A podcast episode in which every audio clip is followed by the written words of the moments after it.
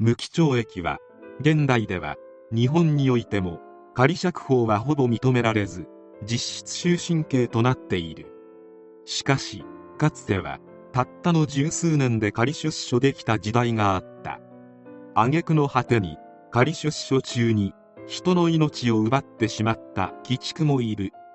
今回の事件は無期懲役が実質終身刑になるきっかけの一つとなった事件である。西山正蔵。1953年山口県宇部市出身。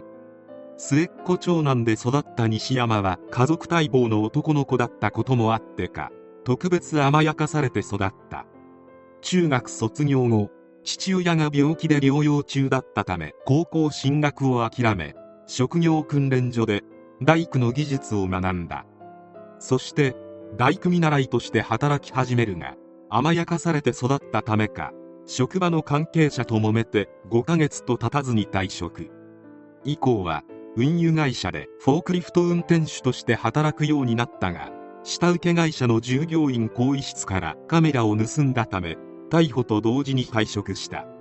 その後別の運輸会社に転職して働いていたがある日ふと行ってみたオートレースボートレースに興味を持ち試しにやってみるとなんと大勝ちしてしまった。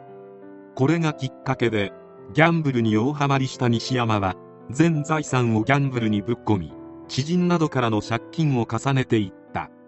そんな中金を借りていた知人の一人が再三にわたり借金の返済を求めてきたため西山はこうなったらオートレースなどで大穴を当ててその金で借金を全額返済するしかないという。地獄に落ちるギャンブラー特有の発想に陥った。案の定多方面からさらにお金を借りて挑んだ人生の大勝負は見るも無残に大敗。所持金をほとんど使い果たしてしまった。途方に暮れた西山は知人の女性から金を奪おうという決意をする。そして知人女性宅に行き台所にあった包丁を突きつけ金を出すように脅迫。数万円を奪った後口封じのため女性を刺した。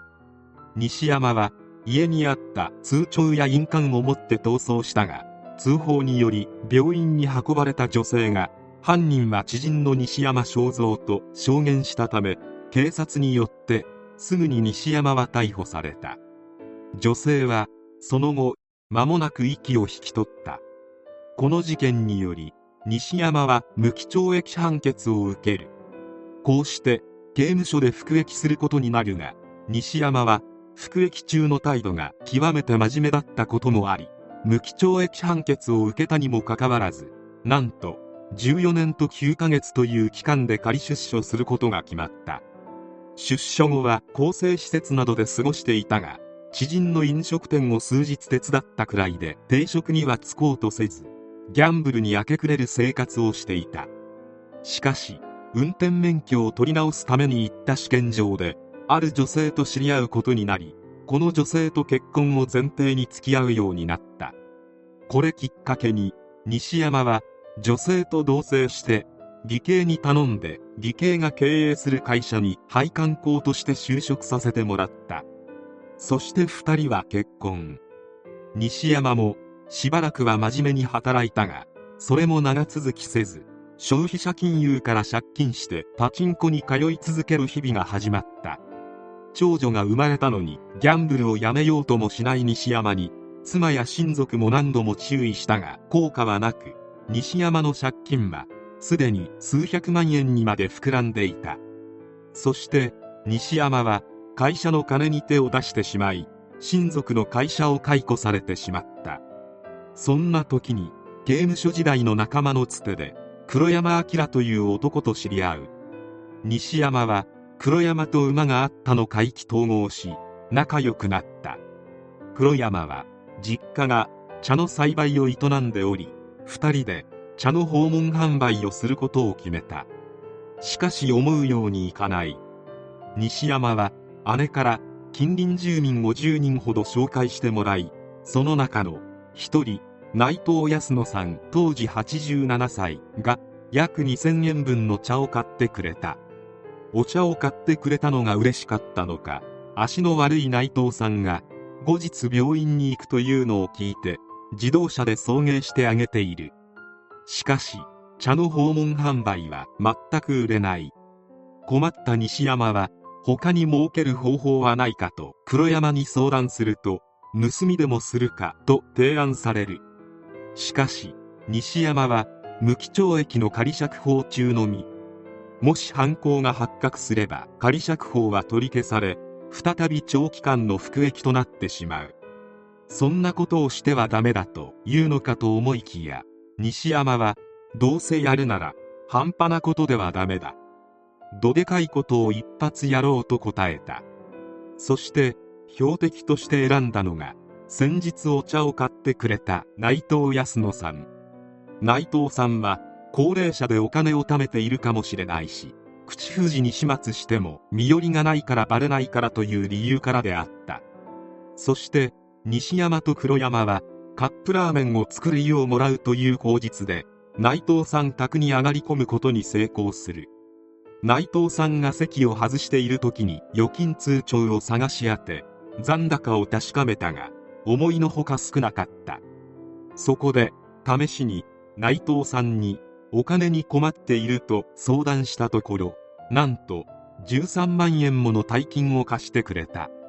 このことで2人は内藤さんがお金を持っていると確信。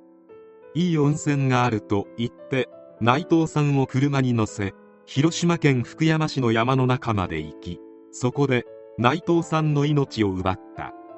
遺体は崖下に投げ捨てた後内藤さんの家に戻り物色したが想定していた大金はなかった。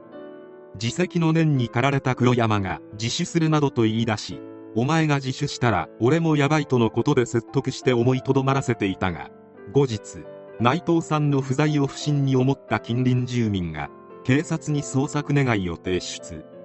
また内藤さんの銀行預金が何者かによって引き下ろされていたことから警察は本格的に捜査を開始。そして内藤さんの預金を下ろした際に提示した西山自身の運転免許証から足がつき西山と黒山は逮捕される。西山と黒山は裁判にて一審二審と無期懲役判決。しかし黒山はともかく西山の無期懲役に不服だった検察は最高裁に上告。これにより最高裁で西山に死刑判決が下されるという珍しい結果となった。事件が起きたのは1992年3月で死刑判決が確定したのは2007年4月。実に15年近くの年月が経っていた。人の命を奪って無期懲役になったのに仮釈放されてまた人の命を奪うようなやつに死刑判決が出なかったことが逆に驚きである。こいつが仮釈放などされなければ内藤さんは死なずに済んだのである。今でこそ無期懲役は仮釈放が認められることがめったになく実質終身刑と言ってもいい刑になっているが西山正蔵は間違いなくその一端を担った犯罪者である。ギャンブルで借金苦となった人間は自決するか犯罪を犯すかの二択となっている可能性が非常に高い。これを見ているあなたの周囲にギャンブルでお金に困っている人がいたら手を差し伸べるでもなく静かにフェードアウトしていくのが自分の身を守る最大の手段かもしれない。今一度西山のような人物がいないか交友関係を調べてみてほしい。